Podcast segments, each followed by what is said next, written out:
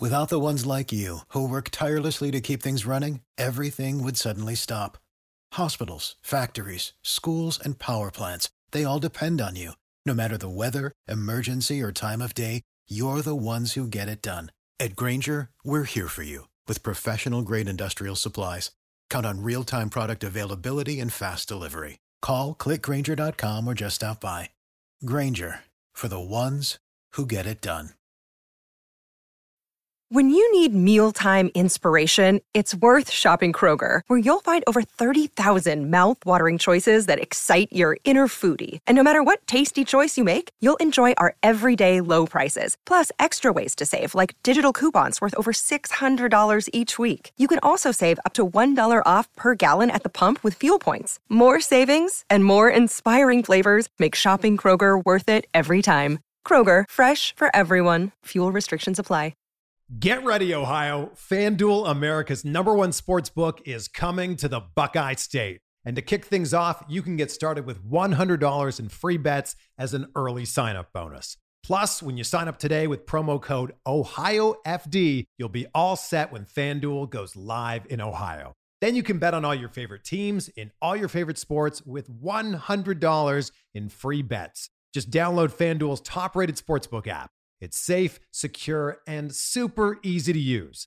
Ohio, this is your chance to get in on the action. Join today with promo code OhioFD. Make every moment more with FanDuel, official sportsbook partner of the NFL.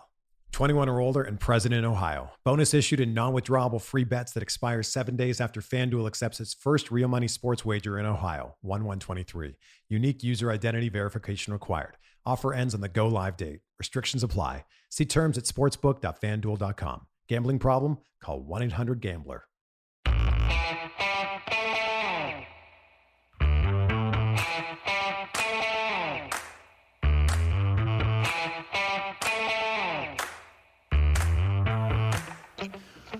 Hi, folks. Welcome to another episode of Film Study. This is Ken McKusick. Uh, we're here to continue the Camp Questions series. We're going to talk about the interior defensive lineman today, and joining me for that is Gabe Ferguson, our friend from Ravens Sit Room. Uh, uh, Gabe, how you doing? Thanks, Ken. I'm, I'm doing well. Um, good to be back on the show. Um, enjoy it every single time I'm on. So looking forward to some defensive tackle talk today. All right, you're at Gabe Fergie on Twitter. We'll get to any other uh, stuff here at the end, but Raven Sit Room also is the uh, uh, the podcast you want to want to take a look for. Uh, it's a very good one, uh, high quality content with him and Jordan Coe, who is at Raven Sit Room yeah. on Twitter, but it's Raven Situation Room is the full name of the show. Uh, it's right here on FilmStudyBaltimore.com. So. Uh, great to have you back on the show. Uh, let's just talk about the group in general to start with, because it's a large group that got a little smaller with the the final um, contract uh, negotiation with Derek Wolfe. Right, um, and if I were to make a guess, I think the Ravens saw that coming all off season. They didn't. I don't think they expected Wolfe to to be an active player in 2022, and that's probably why they, you know, made some of the moves they did. You know, the acquisition of Michael Pierce, um, you know, just kind of solidifying it through the draft as well, bringing in some younger talent, um, making sure they got Calais Campbell back, you know, Brent Urban. So I feel like they wanted to kind of fill in that depth because with Brandon Williams moving on, with Derek Wolfe moving on, there was kind of a lack of, of snaps that were going going out the door, and there need to be some fresh bodies. Uh, Justin Ellis, another name mm-hmm. that was that played pretty heavily in 2021. That's not going to be back this year. Um, so yeah, I think that it, the room has changed a lot um, over the past year, but I think in a lot of senses, it, it looks like it might have a little bit more upside than it's had in the past.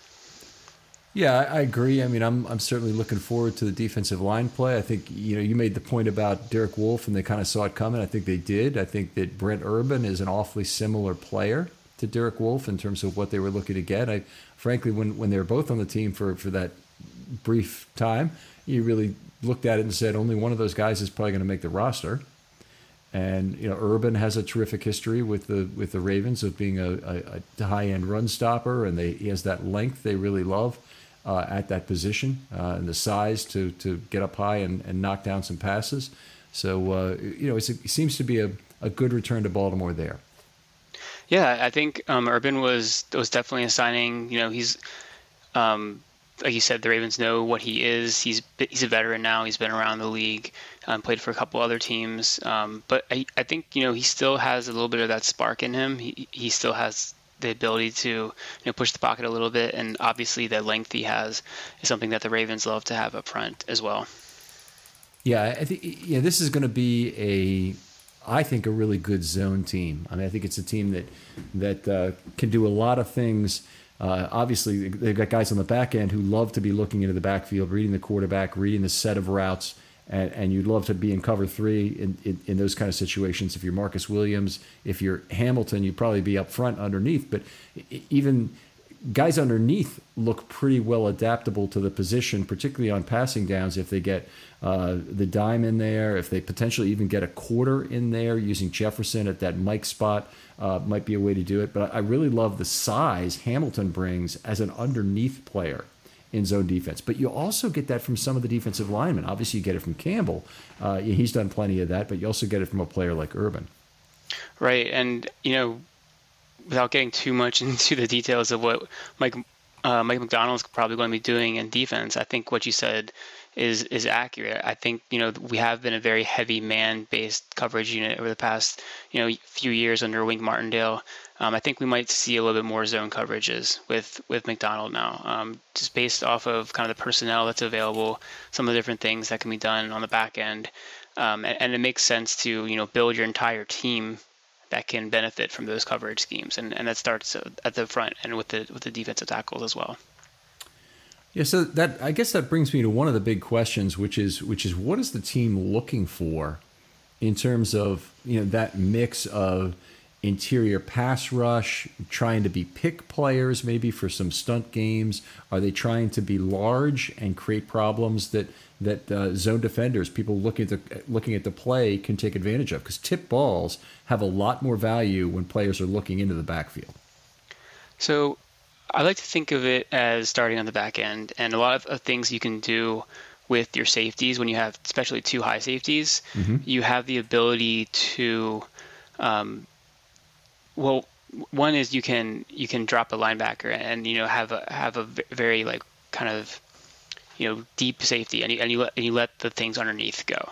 Um, other things you can do with a defensive tackle then is kind of just kind of stay in their lanes, keep their hands up, um, but on the other side of it, if you want to be more aggressive, you can have them being these like one gap penetrating type players. That's not something that the Ravens have done very much, um, really, over the course of of their of their t- team history. They've been a very um, run first, run stop first type of defensive front for the majority of of what the defensive coordinators have liked to do.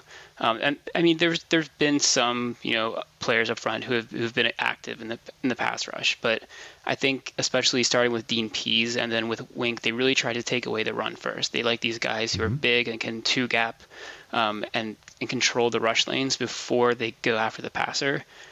What what Macdonald might want to do is be more aggressive and kind of have those interior defensive tackles, you know, just try and penetrate and disrupt more so than than have their kind of sit back in their um, in their pa- in their rush lane so that they can kind of control the pocket a little bit differently. It's, it's a different type of approach. We don't know exactly how the defense is going to look, but it could allow for some of the players like a Justin Madubuike, for instance, and even a Travis Jones to be a little bit more disruptive on the interior than what they've been asked to do in the past couple of seasons.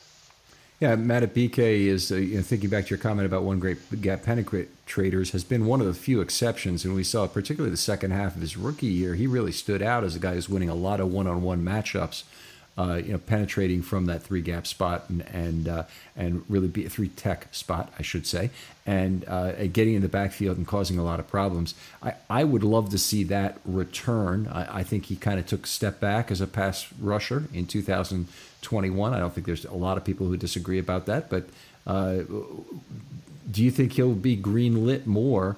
Uh, and and I guess the other question about Madubuike, and let's have him be the first guy we talk about in some depth, is will he be more effective playing less snaps? Because I think his role is, is probably going to be more specialized this year. he he did play a good number of snaps last year. I think it was over 600, um, which is a lot for a defensive tackle. Generally, it's a position that you rotate. Um, I think Calais Campbell led the team in, in snaps at that position, and then Madubuike was second behind him. Um, and I I think that he there might be a little bit more of a rotation, but I would still expect him to be on the field a lot and maybe more so on you know the the third down, like the money downs, so to speak, yeah. uh, the ones that really matter in terms of you know getting off the field. Um, so I think that's where he could have his greatest impact in, in those pass rushes, and he's really built more so to get after the passer than to defend the run.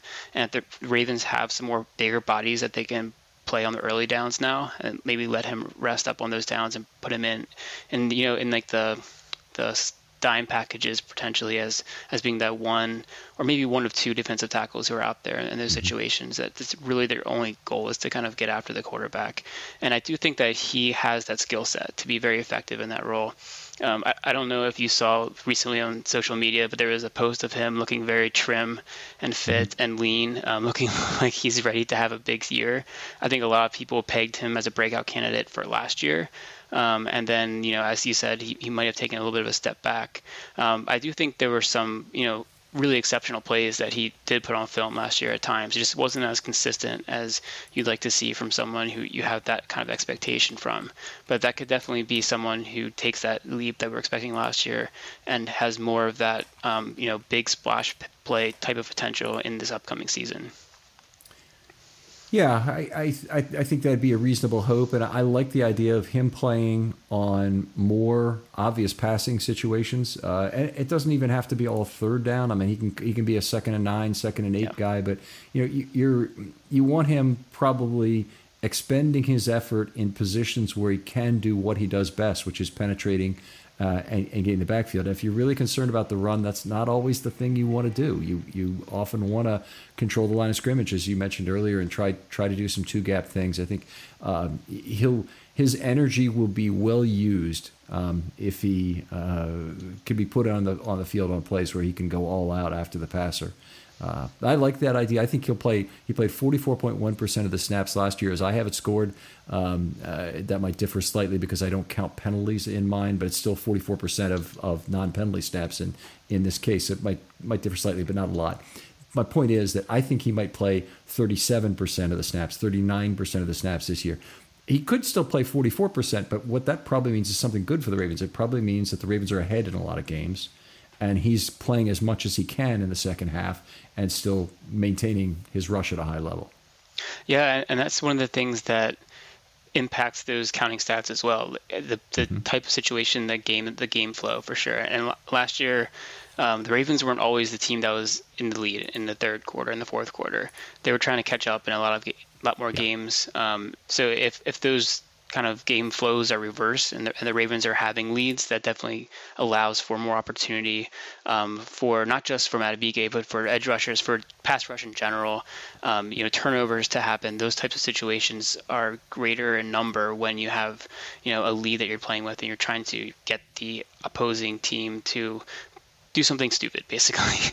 Yeah, absolutely. And and I, I've been saying that all basically the offseason is, is since they drafted the, the second safety anyways, as they drafted Hamilton, is the notion that, you know, the Ravens now have to find a way to put other teams in situations where they have to pass. And you two touchdown lead in the second half. Well, the Ravens, I, I expect them to be playing basically 100% dime and quarter packages.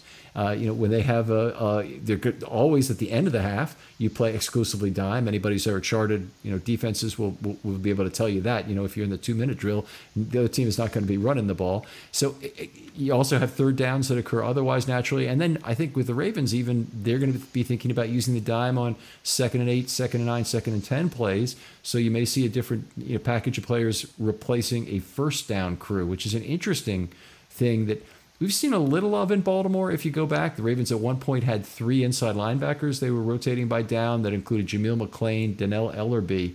um, and then a, a, a, dime back they would bring in. Um, but but they, they have not traditionally done that sort of rotation. But I think this could be a year for it.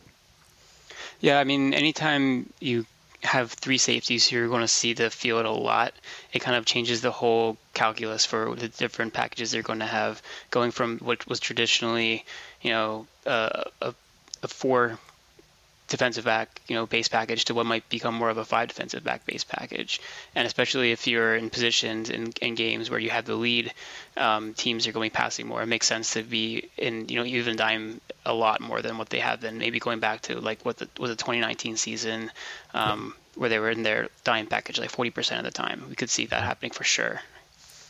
That would that would be uh, that'd be wonderful. It would mean great things for the Baltimore Ravens if they can get back to 42% dime uh, of 2019. That would that would really mean something special. It would not be they, it would not be a concession of some sort the Ravens have made. It'd be it's about as much as they could do. The other thing I'd love to see is if if um, I know Williams is pretty much going to play every snap, but if the three safeties together have approximately well, obviously some of this would be dependent on health. Like you can't get there without health. But if they together have about 2.5 or 2.6 seasons yeah. worth of snaps between the three of them, then I know that defense and, and, and, the, and the planning around that safety group is really working.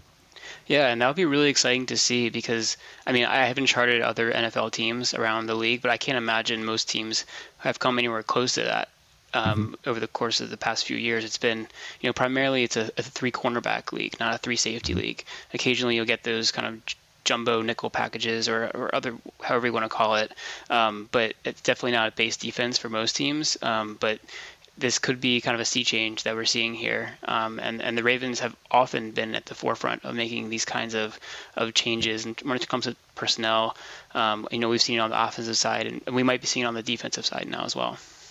I, I think there are times when this statement gets overused by defensive coordinators and, and people are coaching defense who don't really want to challenge the thought of what goes on. But you, you, you build your defense for your players – and you don't build your players and have them fit your packages that you start with. I think there are organizational questions that come into that, that, that make it not quite that simple. But if there's ever a team that wanted to build their defense around three talented safeties, boy, this is this is it.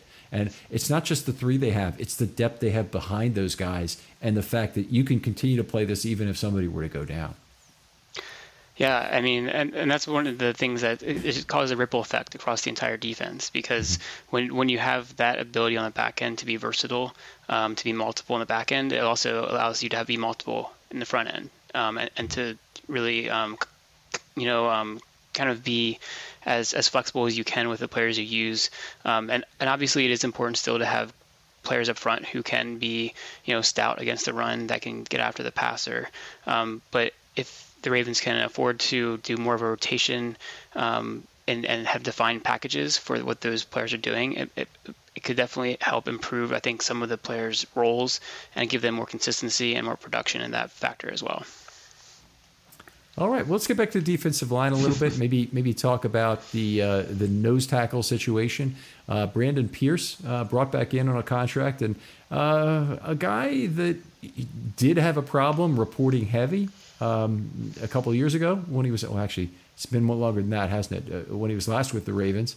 Uh, now a guy who, for whatever reason, missed the OTAs, and uh, Harbaugh listed it as a personal reason, wasn't going to talk about it. That's not always a good thing.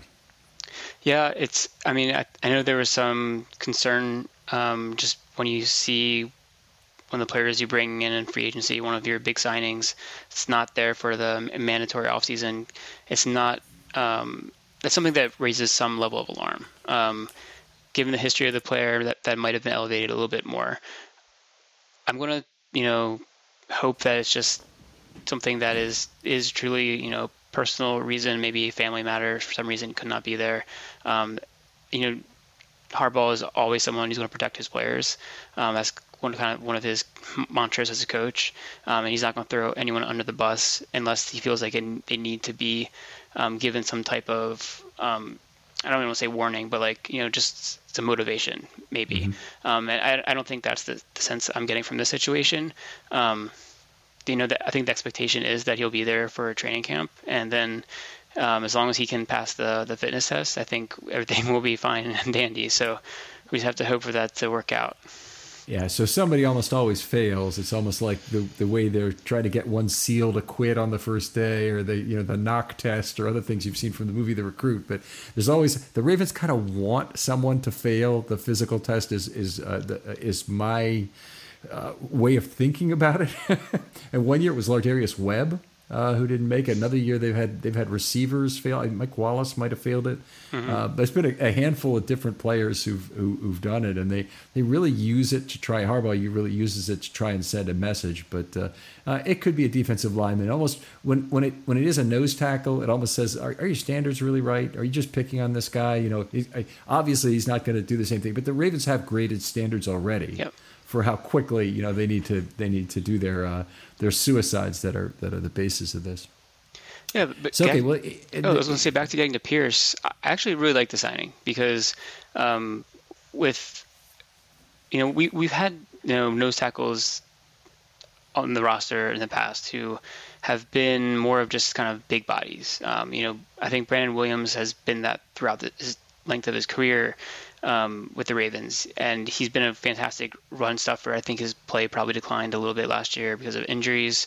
Um, there was a I don't know if they tried to bring him back or not, but it seemed like um, they were okay with you know let, letting him go in free agency. I think he's still unsigned, so there may not be much of a, a market for him right now. Um, but I think I think Pierce, even when he was in Baltimore before and when he was in in Minnesota, um, he's more of a interior disruptor than, than I think Williams was. He has a little bit more quickness, a little bit more ability to get after the passer. Um, in the snaps that he's had, he's never been someone who's out there a huge amount. He's always been kind of on a limited snap count, but he's been more impactful when he is there. Um, and I think that's something that the Ravens are looking for. Um, the pass rush from the interior, we've talked a little bit about already, um, whether by scheme or by you know players that they have out there, has not been been great. Um, so I think that might be a little bit of an upgrade that we're getting with Pierce. And he's also been a very good run defender throughout the course of his career. So I, I don't think they're losing anything on that side of it either. And, and for what they brought him in for, um, I think it's it's definitely a, a, useful signing for this team. Yeah, I mean the team definitely needed a, a run stopper that they could defend on, depend on, and and I think um, you know, he, he, he certainly meets that mold. It's interesting you mentioned this, the snap count things because it's a good thing if Michael Pierce is not on the field that much. If Michael Pierce's snap count went down from, say, 32% to 25% and he's healthy, it's not because of that. It can just mean you have a lead, and I, you know I, I chart these plays every every week, and you know we, you see all of a sudden Michael Pierce is out of the game starting in the middle of the third quarter. Usually means the Ravens are up by 15. You know, that's that's what that usually means. It's not a bad thing at all. It's not Michael Pierce suddenly, oh, he gave up, he got tired. It's nothing like that. It's it's you know, in terms of packages, they they they wanted to go to pass defense, and uh, it's a great thing when you don't have to have him out there anymore. I, I've never felt like he was anybody they needed to have on the field on third down. Uh, there, there have been a couple of plays, a couple of, of games where he's a guy they've kept on the field on third down to, to, to be the one guy in the middle that was a little heavier, along with you know multiple uh, guys that are working in for, that are outside linebackers, really. But uh, but it hasn't been uh, it hasn't been often that he's really been used on obvious passing downs at all. So I, I think that'll be the case again this year.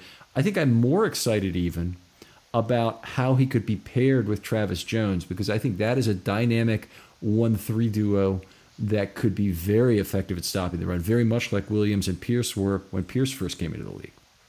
Yeah, um, and real quick before we get to Travis Jones, I just wanted to you know highlight something you said and, him about him not being on the field for you know obvious passing downs, and and that may as well that may be very accurate. I, mm-hmm. I doubt he's going to be out there very much on on like the third and longs or even the third and mediums.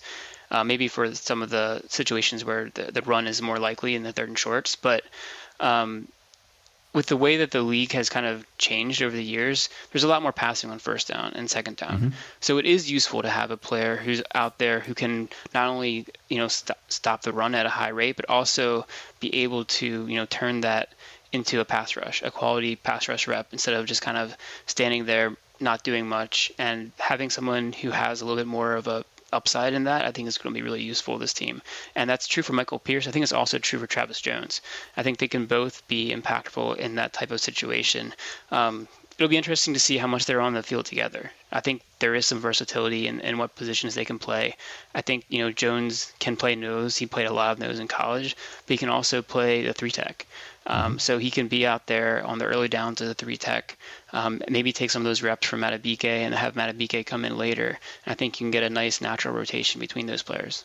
Yeah, I mean that makes a lot of sense to me. And and you know Brent Urban is another very stout run defender who's who's fine at the three, and you know he'd, he'd be fine at the five. Also, the problem is that the NFL doesn't have that many five tech plays anymore. Right. So you don't play base defense that often. You don't have a spot in theory for Urban, but Urban, you know, when he was last year, was a fifty percent snap guy, and you really you really wanted to have him be able to play either that three or five spot on on running downs, and and he was very good at it.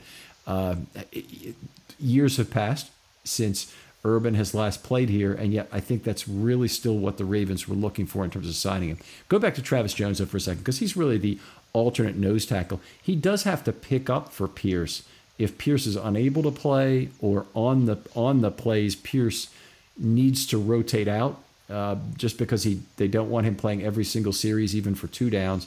Um, you know, Jones is going to have to take maybe every third series as the one tech anyway. So that may only leave maybe a a third of the time each of them is on alone, and then a third of the time they're both on together.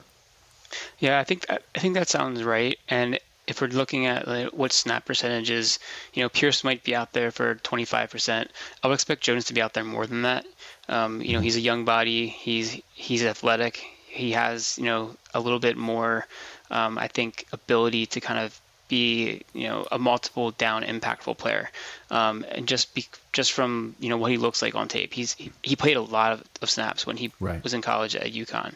Um, so he has that ability to you know be out there and still play at, at a decently high level um, even even through that number of snap load. And that's not something we see with all players but it's something that he might be able to add and hopefully it's something that uh, the Ravens' way of doing something is all doing handling the defensive line has always been highly rotational. I expect that to continue, I expect Travis Jones to really benefit from a lighter workload at the NFL level. I mean, uh, at in his time at UConn, he was so focused on by opposing offenses. I mean, the, the, everybody was just how do you how do you stop Travis Jones week after week? Well, it's not as hard if that's the only guy you're focusing on. And it, it was a fairly wretched UConn squad overall and to, you know to have him here in Baltimore, I just think he could he could be a lot better than people are expecting out of him. I think people are expecting a fair amount out of him, but you know I still hear people like Peter King say his tape's not great, you know, in college, and I say, well, okay. I'm not. I'm not saying that's not not true, and I'm, I'm particularly not saying it's not true against the highest quality teams because he had a lot of sacks against some weaker teams. But I will say I think he will benefit tremendously from properly moderated usage by you know a defensive coordinator or an organization that really gets it. Yeah, and, and you know one of the things that was ha- was talked a lot about leading up to the the draft was Jordan Davis. You know, coming to Baltimore. Mm-hmm. Um, obviously, he was famously picked right before the the Ravens were on on um, on the you know. On, what do you, how do you call it on the clock? That's the word I was looking for. Um, and you know, he, they're both very athletic players. And, and, Jordan Davis was a guy who played on a defense that was stacked with NFL talent. Um, he had everybody on that defense is going to play in the NFL at some point, and he didn't have that many sacks when he was playing there. And he was someone who was heralded as a you know top ten, top fifteen pick. Um, yes, he's like a athletic freak and. He did some very, very unique things on the field, and that's why he went that high. But Jones had the exact opposite situation. He was the athletic guy. Nobody else around him was anywhere near that. So put him on a team that's you know filled with NFL talent, and and the Ravens have a lot of very high quality defensive players. Um, you know the defense had a bad year last year, but I still think that this is one of the, the more talented defenses um, in the NFL, especially up front at the defensive line. They have depth and they have talent there, and you can't anymore double team him on every play. He's going to get some one on ones, and we'll see if he can, you know, use that athleticism, use that, you know, pass rushing ability that he displayed at college, and win against some of the, you know, frankly lesser offensive linemen that sometimes you, you go against. It's the NFL has some poor quality offensive linemen in, in some of these teams, so there will be opportunities for him to to win in those matchups. Yeah, the the, the Ravens have a, a group of potential three techs who will be chomping at the bit for their individual opportunities created by the fact that the rest of the line is good. That you know players like Michael Pierce uh, maybe drawing a double team, particularly if the other team's trying to run the ball, and you know you can still penetrate against the run and make plays in the backfield. That that is legal within the game of football. Right. so hopefully that's something we'll see from Travis Jones as well. let's move on here. We've spent a lot of time on on Jones and Pierce, who are uh, you know I, I think a, a, big key. But at the three tech, uh, the Ravens have Justin Madubuike. We've talked a little bit about him in terms of of what he might bring the team. I, I really do believe he's going to be more of a pass rushing specialist this year. And are you thinking more balanced usage? Or you think he'll be he'll be more of a more more money downs? You know, it's, it's a really interesting question. I think because part of it also is one of those situations where he's he's coming into his own in his third year, and he may be expecting that starter role. Um, so he, there may be t- times where he's out there, you know, in the first drive, second drive on the on on those first and second downs, um, but then later on in the game, he's he's kind of changing into be more of like a, a back end pass rusher. Um, I think that's the situation that I would like to see for him because I think that's definitely where he's at his best. And he doesn't have to be there, even though he can be impactful in run defense. You know, we, we, I've seen some extremely impressive plays from him, um, not just um, as a penetrator, but he also can sometimes even take on double teams and be very effective in them. Um, he's very good at sniffing out screens, um, and he can pursue very well against those types of plays. And that's something that's really useful because I think at times the Ravens have been vulnerable to screens. Their their linebackers tend to bite heavily on on play fakes and things of that nature. So having defensive linemen who are athletic and um, and aware is, is really useful for them as well. You always want defensive linemen at least who will hustle, and, and that's what I love to see about Madubuike's pursuit. He, I, he has really good quickness for, for a defensive lineman, a lot of really good over quickness for stunts, which you love to see on the inside from anybody you can have, in addition to the you know the penetrating uh, you know good first step that that he can bring to the table. But you know a, a defensive lineman coming from behind carries significant fumble risk for a ball carrier. So you know you chase somebody down to the sideline, that's great, but chase someone down actually six eight years, yards downfield who's juked a couple of guys and he thinks he's maybe got an opening, and then Madubuike comes up and he's he's laying the club on him. It's it's just it's a really good chance for for a fumble from behind. So you like to see that hustle out of your out of your defensive lineman. Yeah, definitely want someone who's 295 pounds who's going to hit you as well. It's, it's, it's, it adds a little bit more thump than somebody who's a, a secondary player or even a linebacker. All right, well, I, Madubuike, I think we've talked enough about Broderick Washington to me, one of the guys who's kind of on the bubble this year, entering his third year, and he did play a fair amount last year, and I have to look at exact percentage of snaps. Let me do that for a second here.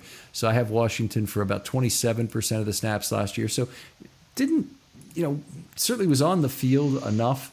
Uh, the Ravens certainly had some had some opportunity for, for him to be there, but uh, a guy who I think entering year three, the clock's kind of running out. You're obviously running out of option value on on Washington. You need to find out who you have and either this year potentially make him a divisible benefit kind of deal, or just decide you're probably going to end up letting him walk after year four, uh, because they're, they're probably somebody's going to want him more than you after that. But there's a good chance, you know, the deal they made with Chuck Clark, obviously, the deal they made with Ricard and with others uh, to, to get people um, during or after their third year has have been uh, very, very good for the organization. Yeah, I think I need to see a little bit more out of Broderick Washington before I gave him really any kind of contract extension, unless it's kind of at a you know maybe like a one to two million per year kind of um, value. He's he's someone who is a depth player. You know, he's a rotational defensive mm-hmm. lineman. Um, he can play three technique for you. He can play maybe a little bit of five technique if you need him to in a pinch. Although he's probably a little undersized for that. Um, he's doesn't have the size to play one. Um, so he is a little bit um, kind of pigeonholed in, the, yep. in, what he can do in the in the Ravens defense. And and while he's going to come out and and I think give you you know usable reps, he's not someone who's going to be, make an impact very much. Um, you know, there might be one or two plays a game that you see him and you're like, oh, was that Broderick Washington? but it's it's not something that I would expect out of him. Yeah, I, I mean, I would agree with that wholeheartedly. And by the way, when I'm saying they need to find out what they got, that's exactly what I mean. If if you find out you don't have what you hope you want, you certainly don't make an offer to this guy. And and the kind of contract I'd be talking about would be, be in line with what you're talking about. If you if he really looked pretty good for ten games this year, and you think about it and you say, well, okay, how about three years for seven point five million kind of thing? Uh, you know, you're getting good play out of him. Maybe somebody else is hurt, but it, I mean, obviously, you have to look, be able to look forward for the duration of that contract and say, A, is he going to really be good enough to be one of our top six defensive linemen at the very minimum? You probably might want to be one of your top five and be pretty sure of that. So maybe somebody else has to underperform, even for, for Broderick to be kind of worth that. But I will say this the Ravens lack youth on the defensive line, and they've they've got to figure out how to become younger. And the combination, Madubuike seems to be a guy that will stick around. Travis Jones, we certainly hope, is a guy who will stick around. But they just got through with Derek Wolfe, and that was painful for the team over a two-year period. They've just gotten rid of Brandon Williams, um, and they're back with Calais Campbell and Brent Urban, a couple older guys, and Michael Pierce, who they're going to have to figure out how to replace as well. So youth is needed, and Washington is one of those pivot guys who could be one of the players who sticks around. Yeah, and, and you know, there's absolutely a chance for him to take a step forward in this year, um, going into his third year as well. Same as Madubuike. Um, he, you know, does have some skills. We've seen him, you know, flash them at times. Um, maybe given a more defined role, um, more opportunity, he can run with it. Um, I, I don't know if that's going to be the case for him, but you'd love to see it. Obviously, um, it's it's. I, I agree with you. He's I don't know if he's on the bubble in my mind. He's probably that fifth or sixth defensive lineman. Depends on how you view Urban. Um, I, I, you know, if you want Washington around for two more years, he has that, or I guess one more year after this coming year. Um, there's that kind of versatility that he he gives you that extra year on the on the roster for you know pretty cheap money. Um, but if Urban looks great and he's performing well, I could I could see them going with with five and and leaving Washington off the roster as well. So, mm-hmm. you know, I, I, think both of those things are in the realm of possibility. I think the Ravens could decide to carry six defensive tackles if they if they want to. That's definitely possible as well. And and I think if that happens, he would probably be one of those six. I was talking about this a little bit with Brian McFarland, but one of my points has always been that it's not a 53 man roster anymore. It's more right. like a 56 or a 57 with the way the Ravens play the IR list. And, you know, eight returns from IR is very generous. So I think the Ravens, if they were to make a big cut, and uh, they have a couple guys who are really in this in this category. Um, James uh, would save them, I think, about three million, and and they'd save 2.5, 4 million on Powers, very famously. If either of those guys are cut, you can pay three guys to sit on the uh, on IR, who you shift after the 53 is formed to IR to make their IR not season ending. Season ending IR, anybody who gets who doesn't make your original 53 has to be either cut or season ended IR. But if you, you're you're uh, you can if you can slip them onto the roster, have a handshake deal with a with and I know you all know this all this all this already, Gabe, but have a handshake deal with uh, one of your veteran players because the the guys in the first four years have to go through waivers. Then you bring those veteran guys back after you move them to IR, and I think there is a possibility for some of that on this team. Uh, it doesn't necessarily mean it even has to be Broderick Washington himself. It could be they could keep six defensive linemen because they have an outside linebacker, say, uh, on on uh, IR to start the season. Yeah, that that would make sense, and you know it, it allows you to do some different things with your personnel.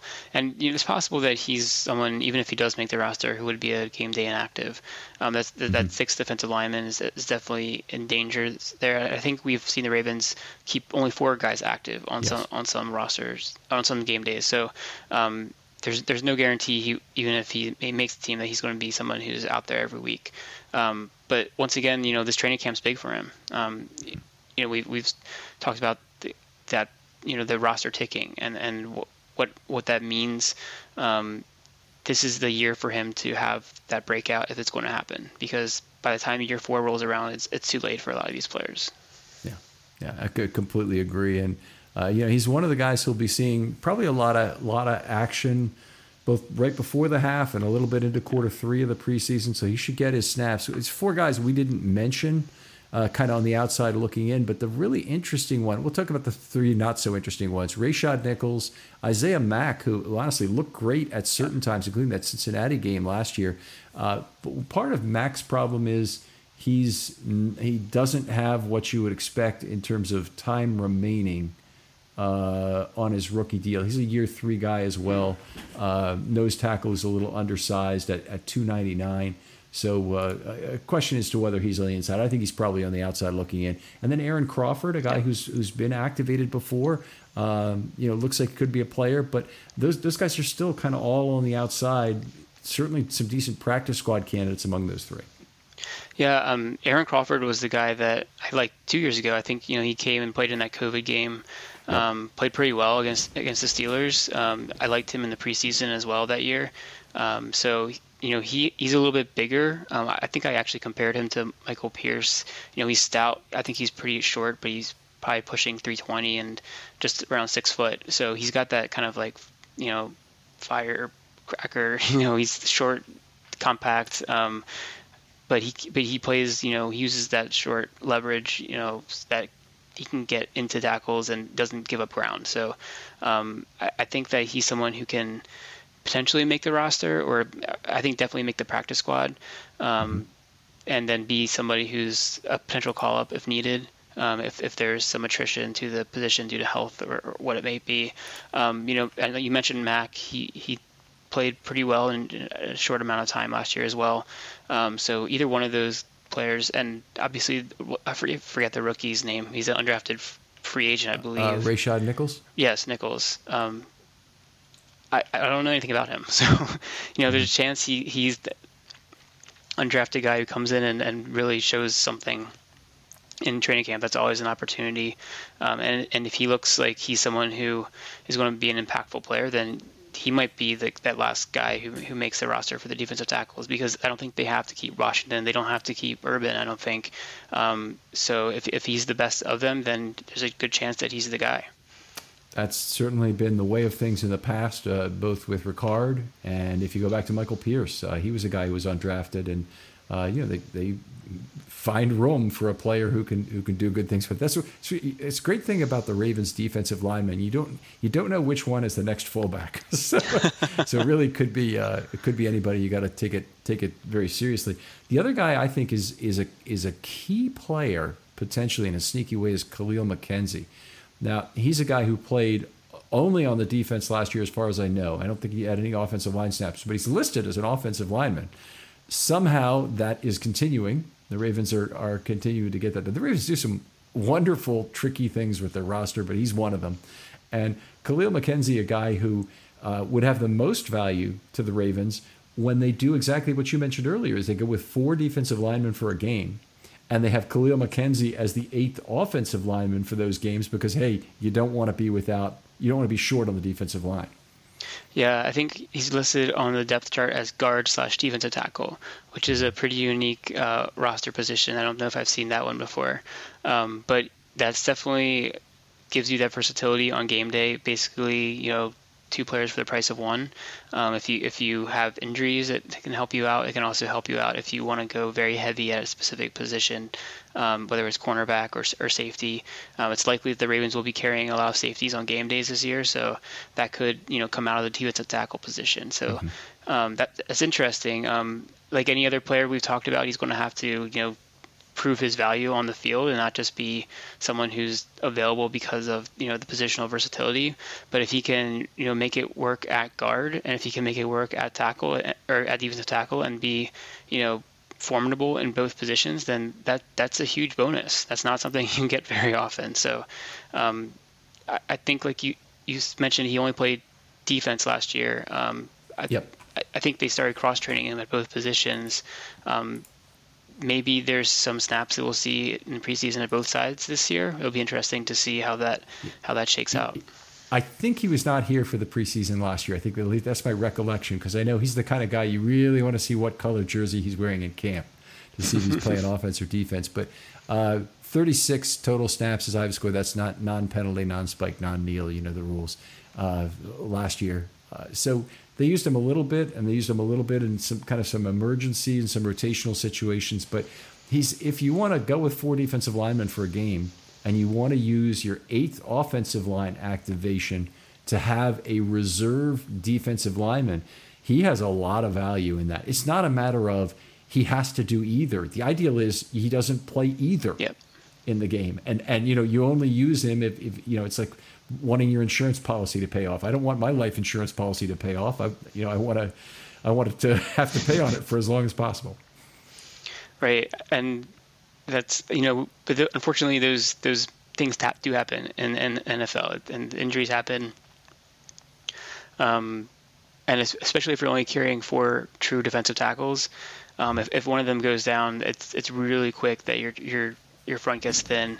Um, and if teams are smart, then they'll know how to take advantage of that. If you don't have someone that you can put in there, so you know you know, there's always Patrick Ricard in kind of a, a very like difficult situation. You could p- plug him in, um, mm-hmm. but he's, you'd probably rather go with someone like like McKenzie than than risk you know injuring uh, a player who's very important to your offense, like like Ricard right. is. Yeah, I, I, agree completely with that. So they do have a. They, I, I, I keep forgetting Ricard. It's been a while since he's played a defensive snap, but it's still possible that they could they could run him out there. The thing about Ricard is that he, he's nowhere near what the Ravens list him at weight wise anymore. Right. So you know he'd be trying to play at about 265, 270 pounds uh, on the defensive line, and that's just that's just too small in today's NFL. So. Yeah, I, I think I remember seeing a, a tweet uh, from some like NFL accounts this this offseason about Patrick Ricard being the only 300 pound player to like have multiple touchdowns. There's there's something along those lines. And I was like, there's no way that he's actually a 300 yeah. pound player anymore. Maybe 280, maybe 280. I mean, he's he is really built, but you see him watch you walk next to Bradley Bozeman, who is the same exact height, I think. They both are six three, I believe, and. I mean, Bozeman's got to outweigh him by 50 pounds, yeah. maybe more. I mean, the body type is just completely different. And I, admittedly, muscle weighs more than fat and whatnot, but I mean, that was the that was the epiphany moment for me that said, you know, no way is he yeah. is he that big. I tell you what, let's move over since we've been a while here on these guys and talk talk the the two most versatile guys probably on the line in terms of being able to play the three, the five technique. In Campbell's case, anywhere you want him, honestly, probably can play nose tackle without a question on passing downs if that's where you want to play him, and he can play all the way out to on the edge if you need him there. Yeah, I mean, Calais Campbell um, being brought back, I think was was a coup for the Ravens. Um, I he's been one of the more consistent players on over the past two two years on this defense. Um, just what he brings from both the pass rush ability and a run defense ability is, is pretty rare, especially for someone of his age. Um, and and maybe he is falling off a little bit from that pass rush, but um, he's just a difference maker along the front. And when he's out, it's a different defensive line, and we've seen that for the Ravens. Um, I do think that you are going to want to keep him on the pitch count a little bit more this year. Yeah. Um, he's been uh, playing a lot of snaps over his career, and for the Ravens, he's played a lot over the past two years as well. So if you can limit him to you know closer to like 50% of the snaps or even less, I think that's probably an ideal scenario. But um, love the fact that they were able to bring him back. Um, I think he's going to be a, a linchpin for this defense played 57.5% of the snaps as I have it scored from, from last year. So definitely was playing a lot. And I agree completely on the pitch count. In fact, coming to the Ravens, I thought that was one of the things that was really going to increase his effectiveness because in his five years before he came to the Ravens, and this is between ages, I think it's either 29 and 33 or 30 and 34, but between in that age range, he played between 77 and 80 percent of his team's defensive snaps every single year, which is just uh, it's it mind-boggling in, in terms of of how much play that is, and particularly at that age. And then he, he came here and, and he's continued to play a high percentage of snaps for the Ravens system, yeah. but a much lower percentage of snaps for, for Campbell relative to the rest of his career. Yeah, and you know, I think that might have partially been due to in, in Jacksonville, he played a lot more on the edge um, more of a true defensive end in a, in a 4-3 front, um, and that's not quite as taxing and demanding of a position, I think, as, as being inside. So maybe you can get away with a little bit more, um, you know, snaps and not have to have quite the wear and tear on your body. Um, but I, I, still think that you know it's it's incredible what he's done for the course over the course of the season, but and over the course of his career, I should say.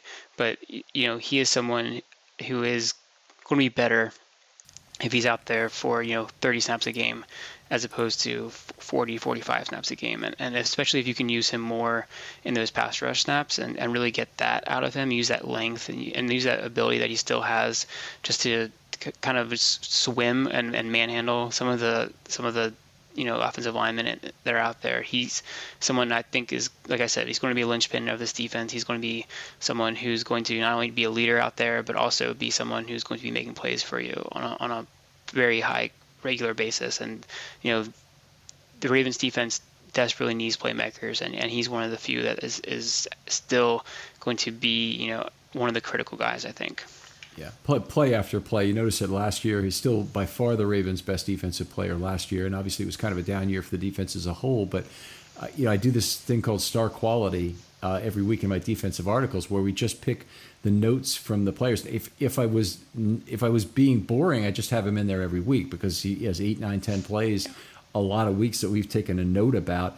Uh, you know, it can be as high as 15, 16 some weeks. Uh, you know, it's just it's ridiculous how many plays he has an impact on even when he's not making the tackle. Getting a pressure getting penetration in the backfield that blows up a run play somebody else gets it. You know it's like terrell suggs kind of in that way as being a you know impacting an awful lot of plays on defense just uh, just being there. So i you know i hope he plays out this two year deal. Something tells me it might be really a one year deal that they'll have to re-up for another one year with a two with a you know two year extension kind of thing uh, but but anyway, we'll see we'll see how this plays out. Uh, love that they brought him back. I think he'll help the, the, the Ravens however they use him. And I think the most difficult question for Macdonald to answer is going to be when do you kick Campbell off the field? You'd love to have him on every single play, probably, but you have to decide where you're not going to use him, and that's that's a, that could be a difficult thing. Yeah, and, and part of that will unfortunately be dependent on other players and, and whether they're you know stepping up to fill that role that Campbell would have when he's out there, and whether that's Justin Madubuike who we've talked about already, or maybe Travis Jones, you know, having a real you know, breakout rookie season. Um, I think either one of those players could could be someone that, that can lessen the load a little bit for for Campbell, especially. Um, just to take away some of those earlier snaps potentially, so he doesn't have to just be the starter um, on all, all, the downs from the early downs. Um, and also then you know some of the pass rush snaps. He doesn't have to be that only guy out there. Um, use some of the other players that the Ravens have, and and that could also be you know someone like Brent Urban if he, if he's healthy, if he's on the roster, he has the potential to be yeah. a little bit of an impactful player as well. Um, he still has you know that same kind of like body type, that length um, that Campbell has. He's not quite as long and, and powerful, but he definitely has the ability to penetrate, to disrupt uh, the passing lanes, and, and, that's something that the Ravens are going to desper- desperately need um, if, if, Campbell's not out there. Yeah, and, and I think I think that's uh, just because of just the, the size and shape type that Urban is. I think he matches best as being the understudy to Campbell in a lot of ways, being a rotational player with him, taking over early down responsibilities from him. Uh, it, that makes a lot of sense. There's uh, in other ways that, that players like Madubuike might take snaps away from him as well, but um, you know I think I think that's a that's a real help. The other thing that, that will really help or could really help is if we see some Pearson Jones on the field, where when the other team's in 11 personnel and you still want to try and stop the run, that those two guys are out there and taking away first down snaps from uh, from Campbell. I think there are there are a lot of ways that they can get there. I think what you said is right on the money. When it's when it's it's going to depend on who else steps up in terms of their play to find out what holes that Campbell has to fill. Because by far the team's most versatile player on defense. Yeah, and you mentioned it earlier. You, know, you can play him over the nose if you want to, mm-hmm. um, on on those uh, you know clear passing situations. Um, you can play him on the edge still. You know, he can play five technique and even play, you know, further out if you, if you really need to and want to play him that way. Um, he has that ability to still, you know, pressure by going through the offensive tackle. He's not going to probably go around an offensive tackle, but he has the length to kind of to kind of bull rush um, from that position. So there's a lot of ways you can use him. Um, you know, I think the Ravens have mostly probably had him three technique over the past um, couple years. That's has been his primarily that's where he's primarily played. But um, you know, with with Madubuike, then that's someone who can also fill that exact same role. So um, there there are you know there are players on this roster that you can look to, and I, I think you know it's something that is really like I said, just going to depend on how well Madubuike steps into this you know increased role that we're expecting out of him as a, as one of the go-to pass rushers, and, and can he take some of those big big numbers away from Campbell. Yeah. All right. Well, uh, let's let's get right to some of the things that people want to hear. How many players on the defensive line do you think the Ravens end up with? Do you think they go with five? Do you think they go with six? Where do you think they end up in terms of the, the 53 man roster as they cut it down? Um, my instinct says five. Um, okay. That was where I was looking when I was kind of crunching the numbers. Um, like you said earlier, there is that flexibility depending on on injuries um, and the short term IR. It could easily go to six, um, but that was what I was initially thinking was would be five. So I think we're in agreement that Michael Pierce, provided there's not something drastically wrong with his the physical shape he's in, his his training and whatnot, is makes the team. That Madubuike makes it, that Campbell makes it, and that Travis Jones obviously makes it as a as a rookie third round pick. So that the, the last spot comes down to Washington or Urban if they only keep five. Who who does your instincts say they'll keep? So I was thinking that it's possible that and this is one of those technicality things, but you might keep Washington and then have the handshake deal with Urban. He's here on mm-hmm. a one year deal. Um, you can bring him back after you put somebody on the IR. So it's a technicality. He wouldn't be on the initial 53, but then maybe you bring him back um, as, as, you as you see fit if you need that sixth guy to start the season. Um, if that situation isn't there or available, um, it's really just going to depend on which one of them plays better. And it, it's hard to say. I, have seen a little bit of Urban in the past couple years, and he, he, there is still some you know juice in his game. Um, he probably offers a little bit more upside than Washington, to be frank. But he's also an older player who's had injury history. Um, so those things have to be accounted for. Okay, and I'm with you. I think that it, it I would rate the chance as nearly 100% that Urban does not make the initial 53, just because I think they pretty much already have a handshake deal to have a handshake deal. Uh, so I, I, expect him to be cut and then return for week one. There is a chance he'd just be cut and he doesn't make the team, yeah. but but I'd say it's it's a higher probability that he cuts and is and re- return for week one. Um, and I think the Ravens are probably loath to try to make it through the season without six defensive linemen. I know that you can go out and get players. It's harder at positions like get a five of the appropriate size. You know, those guys just it's not that big a size and shape pool. You know, to, that you can find that nose tackles. It's easier to go out and get somebody off the street. You know, they did it with Ellis and Peko and other guys like that over the last few years.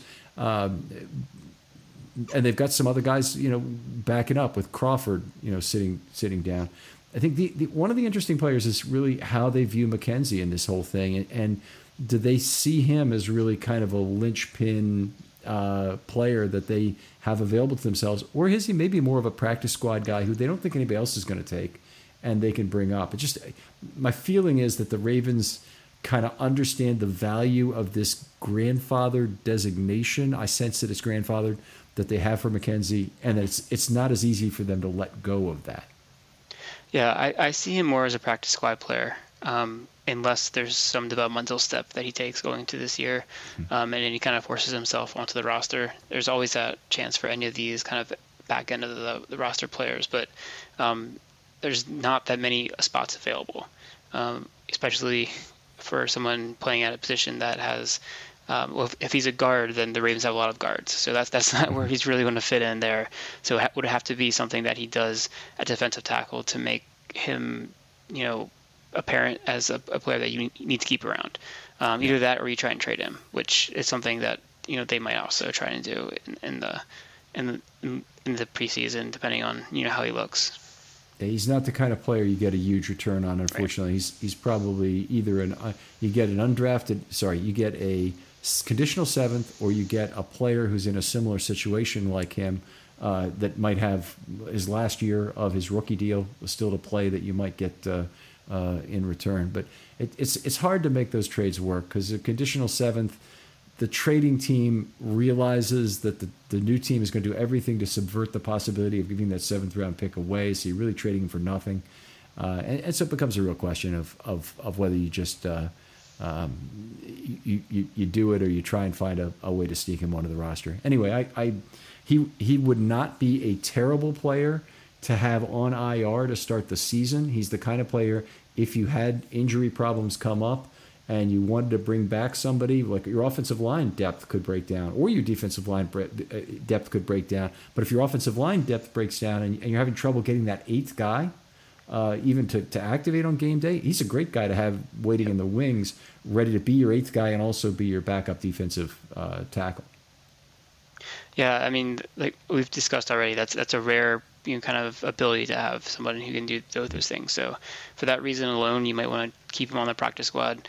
You know, it's probably unlikely someone would take him on the practice squad, just as unlikely that they would trade for him. So that's right. That and I'm not sure other practice squad designations still available. You know, the two two call ups during the course of the season. Is that a thing that's continuing I on? I think so, but you know, this is something I should have talked to um, uh, Brian about when he was on the show, and I and I didn't do it. But I believe they're continuing with that program, and and uh, uh, most of the things that they did, they seem to like. The the the changes to the IR seem to be very directed at the Ravens. Like if I had to if I had to say like people are making up the, the rules somewhere or saying we don't want the Ravens doing this again, kind of thing. And the Ravens are just very clever with the roster. Yeah. You know, I, Khalil McKenzie, we talk about the versatility to play guard. Not one iota of me ever wants to see Khalil McKenzie playing guard for the Baltimore Ravens. I don't want to see him playing maybe a sixth offensive lineman, some gadget scheme, but I do not want to see him playing any offensive line. The value is in his designation as a guard and the ability then to play him at defensive tackle.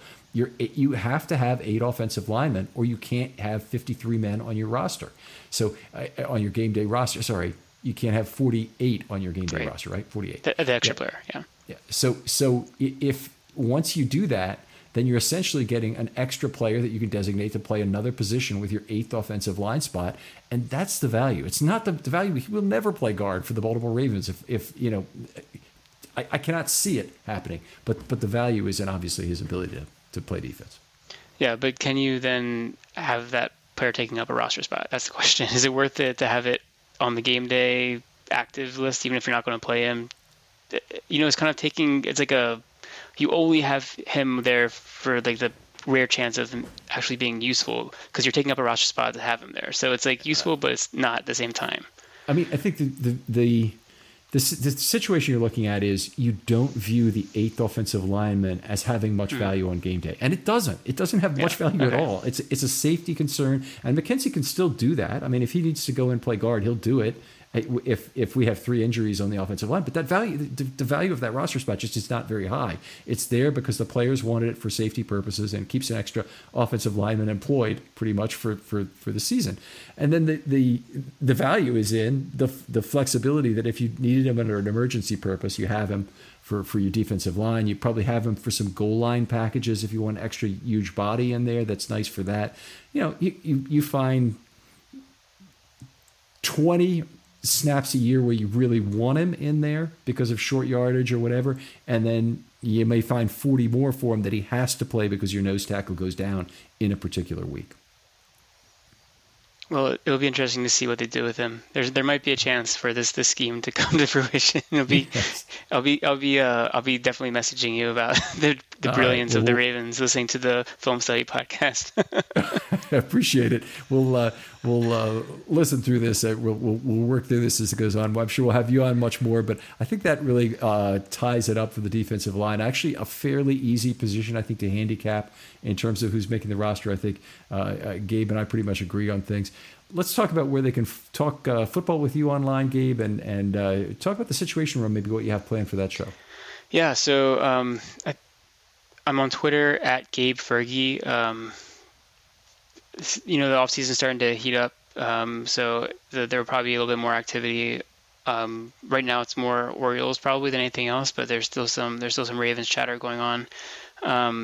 You know, as we head into the training camp, there will be a lot more thoughts being posted online. We'll probably do a Raven Situation Room uh, training camp preview in the next couple weeks, um, just to kind of give our take on um, you know, some of these position battles we find interesting. Some of the the big, you know, big ticket items that has gone down in the off season, the Lamar Jackson talk, etc. Um, so if you're interested in, in, any of that kind of talk, we'll we'll definitely be hitting on those topics. Um, and then yeah, just um, I guess that's pretty much where you'll find me. Um, my friend uh, Jordan Coe at Raven Sit Room. Um, we will be much more active once we get into the season.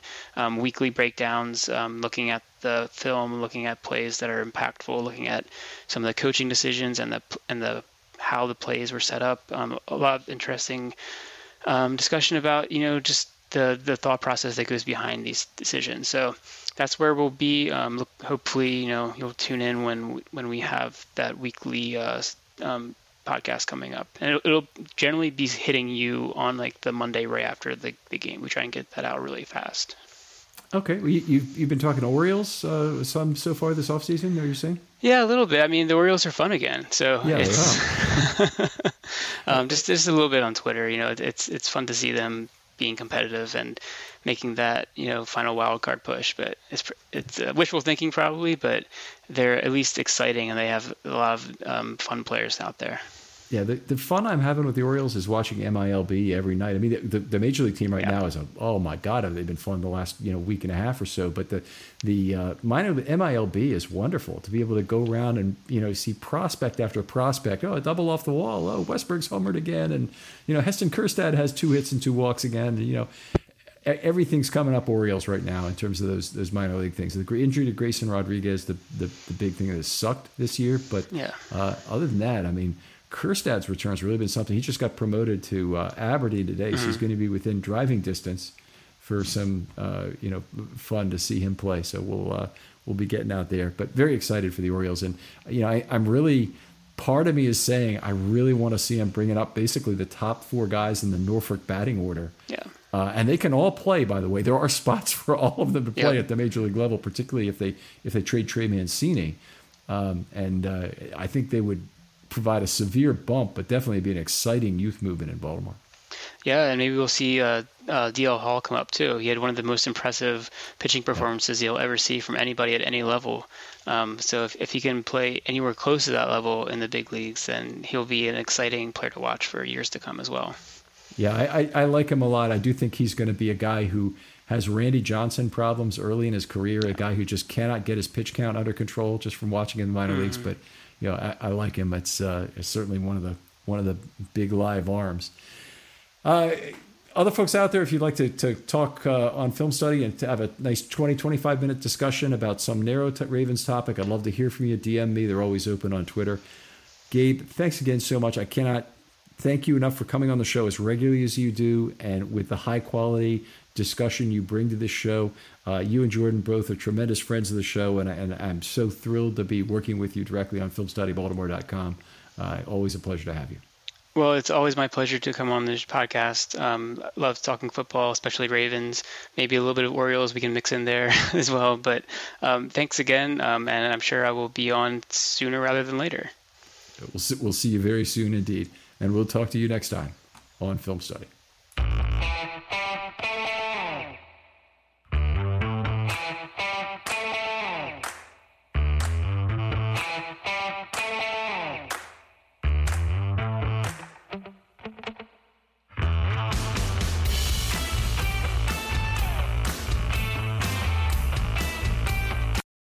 For the ones who work hard to ensure their crew can always go the extra mile, and the ones who get in early so everyone can go home on time, there's Grainger, offering professional grade supplies backed by product experts so you can quickly and easily find what you need. Plus, you can count on access to a committed team ready to go the extra mile for you. Call, clickgrainger.com, or just stop by. Grainger, for the ones who get it done.